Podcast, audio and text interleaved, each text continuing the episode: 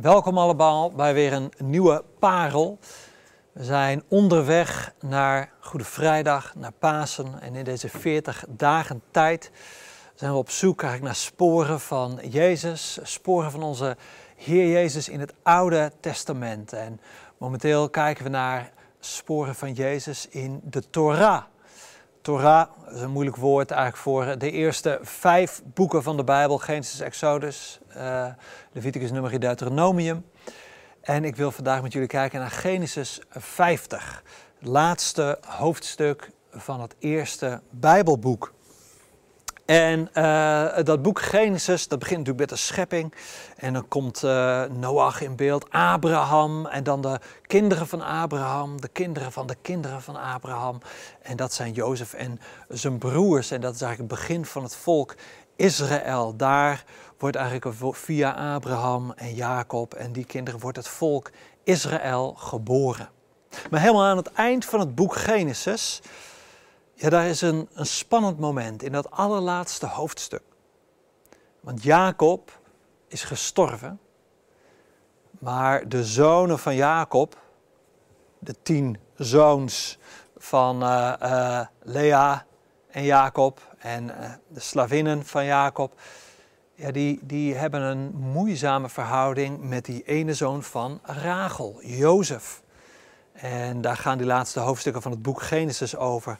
Eigenlijk over de haat en de woede eerst van die tien broers die Jozef in die put gooien en hem uh, verkopen als slaaf. Jozef die in de gevangenis wordt gegooid op een gegeven moment. Maar uiteindelijk Jozef die natuurlijk als, als onderkoning van Egypte een positie krijgt. En, en uiteindelijk wordt hij weer samengebracht met Jacob en met zijn broers. En eindgoed al goed, of toch niet. Want Jacob sterft. En dan is er de vrees van de broers, de, de, angst van de, de beschermende hand van vader Jacob. Jacob die als het ware tussen Jozef en die broers instond, maar misschien ook wel tussen, tussen God in de hemel, die misschien wel heel boos naar die broers kijkt en hen instaat. En, en, en die beschermende hand van Jacob valt weg. Jacob is overleden. En dan lezen we in Genesis 50 vanaf vers 15. Toen de broers van Jozef zagen dat hun vader dood was, zeiden ze: Als Jozef ons haat, zal hij zeker al het kwaad dat wij hem hebben aangedaan vergelden. En als je de Hebreeuwse grondtekst erbij dan, dan is er zelfs nog een beetje de mogelijkheid dat, dat ze bang zijn dat God, niet zozeer Jozef zelf, maar dat God dat kwaad op hun zal vergelden.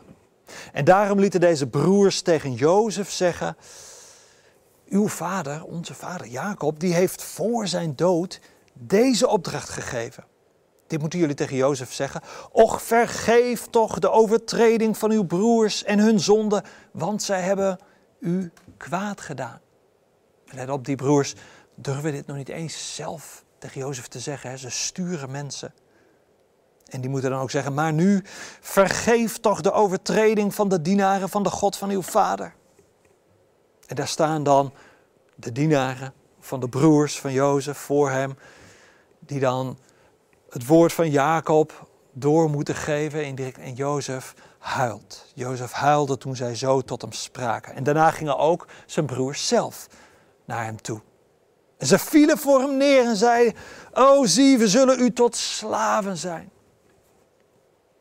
En Jozef zei daarop tegen hen: Wees niet bevreesd, want sta ik soms op de plaats van God? Jullie, weliswaar, jullie hebben kwaad tegen mij bedacht, maar God heeft dat ten goede gedacht.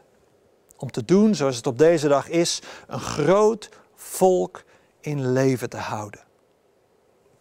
Nu dan, wees niet bevreesd, ik zelf zal jullie, jullie kleine kinderen onderhouden en zo troostte hij hen en sprak hij naar hun hart. Jullie hebben kwaad tegen mij bedacht, maar God heeft dat ten goede gedacht. Om het volk Israël een toekomst te kunnen geven. En die woorden ja, die klinken als een echo door bij Paulus in Romeinen 8, vers 28. Heel bekend vers waar Paulus zegt: Wij weten dat God alle dingen doet meewerken ten goede voor hen die God liefhebben, die volgens zijn voornemen geroepenen zijn. uitverkoren. Gaat ook weer over het volk van God eigenlijk. Waar vinden we Jezus in deze tekst? Jezus in Genesis 50. Nou, door de eeuwen heen, al vanaf het allervroegste begin, hebben christenen in dat verhaal van Jozef, in die persoon van Jozef, eigenlijk een soort, ja, een soort een spiegel van Jezus Christus gezien. Een type van Christus wordt dat vaak genoemd. Jozef die immers ook ja, uh, door een soort dood ging. in die put, tot slaaf gemaakt en lijden en bijna sterven. Jarenlang in de gevangenis en hij, hij komt daaruit, hij staat als het ware op en wordt tot bijna een soort koning gekroond, onderkoning van Egypte. En dat is heel interessant om zo die figuur van Jozef te volgen. Om, om te merken dat al in dat eerste Bijbelboek, dat daar als het ware iets van ja, de sfeer van de persoon van Jezus ons tegemoet komt. Maar eerst eens naar wat Jozef daar zegt hè, en wat Paulus later herhaalt, dat alle dingen kunnen meewerken ten goede. Jullie hadden kwaad bedacht, maar God maakt er iets goeds van. Weet je, dat kan zomaar een dooddoener zijn, dat vers. En soms uh, nemen we dat ook heel snel in de mond. Hè? Als we misschien op bezoek komen. Of we kennen iemand en die maakt gewoon iets mee, erg verlies. Uh, of die is een baan kwijtgeraakt. Of er is sprake van ziekte. En om iets te zeggen, grijpen we dit Bijbeltekst uit onze arsenaal en we zeggen: uh, God zal dit kwade laten meewerken ten goede. En daar moet je wel een beetje mee uitkijken. Want soms, als je dat te snel zegt, dan voelt iemand zich eigenlijk helemaal niet zo gehoord in het verdriet waar die middenin zit. Of het kan lijken alsof je het probleem waar iemand mee zit eigenlijk een beetje relativeert. Je zegt het niet, maar het klinkt misschien voor de ander een beetje van, ach, het is niet zo erg als je denkt. En wat er in ieder geval niet uit doorklinkt, wanneer we die woorden zo op tafel leggen, zo snel de bereidheid om samen het verdriet van iemand te beleven, om samen te rouwen over het verdriet dat is ontstaan. En weet je, we hebben als kerk, als christenen vaak wel een beetje een probleem met verdriet of met rouw. Dat verdragen we maar moeilijk. En dat is een tekort. Want in plaats van dat we elkaar leren dat lijden een plek heeft in ons leven, leren we elkaar, joh, uh, lijden gaat ook weer over. God zal het ten goede keren. Laten we het maar snel zeg maar, over de opstanding hebben. Hè? Jozef zat in die gevangenis. Ja, maar rrrt, even snel fast forward. Kijk, hij is onderkoning. Hoppakee. We willen snel naar de oplossing. We verdragen die pijn eigenlijk niet. En we stapelen daarmee ja, de pijn van ons onbegrip bovenop de pijn die er al was. En hoe doorbreken we dat? Nou, door goed naar Jezus te kijken en daar echt bij stil te staan, Jezus die dwars door het lijden ging. En dan niet op fast forward te drukken en los te laten op eerste paasdag de opstanding. En goed naar het Jozef-verhaal te kijken. Ja, want natuurlijk, natuurlijk was Jozef boos, woedend, teleurgesteld, heel geëmotioneerd toen hij in die kuil was gegooid en als slaaf mee was genomen en als slaaf moest werken, als slaaf onterecht beschuldigd was en in de gevangenis geworpen. Oh, hij zal zijn broers misschien vervloekt hebben. En later kwam het grote succes. Jozef, de onderkoning. Jozef die het zo geweldig doet. Jozef die allemaal dienaren heeft. Wat heeft hij het goed voor elkaar? Was dat niet heerlijk voor Jozef? Was dat niet bevredigend? Was dat niet een lange neus naar die broers die hem in een put hebben gegooid? Ik denk het niet. Het verhaal van Jozef begint met dat zinnetje. Als Jozef op zoek gaat naar zijn broers in het veld, zijn broers die bij de kudden zijn. En Jozef gaat op zoek naar zijn broers. En Jozef is onderkoning. En Jozef zoekt nog steeds zijn broers, niet actief, maar Dat is toch, denk ik, wat er leeft in zijn hart. Hij is gescheiden van zijn familie. En geweldig natuurlijk in het verhaal dat het wonderbaarlijk goed komt. Die broers komen bij hem, bij hem als onderkoning van Egypte. En er is een, een grote familiereunie en Jacob en al die kinderen en kleinkinderen. Ze komen allemaal onder zijn bescherming in Egypte. Maar is het goed?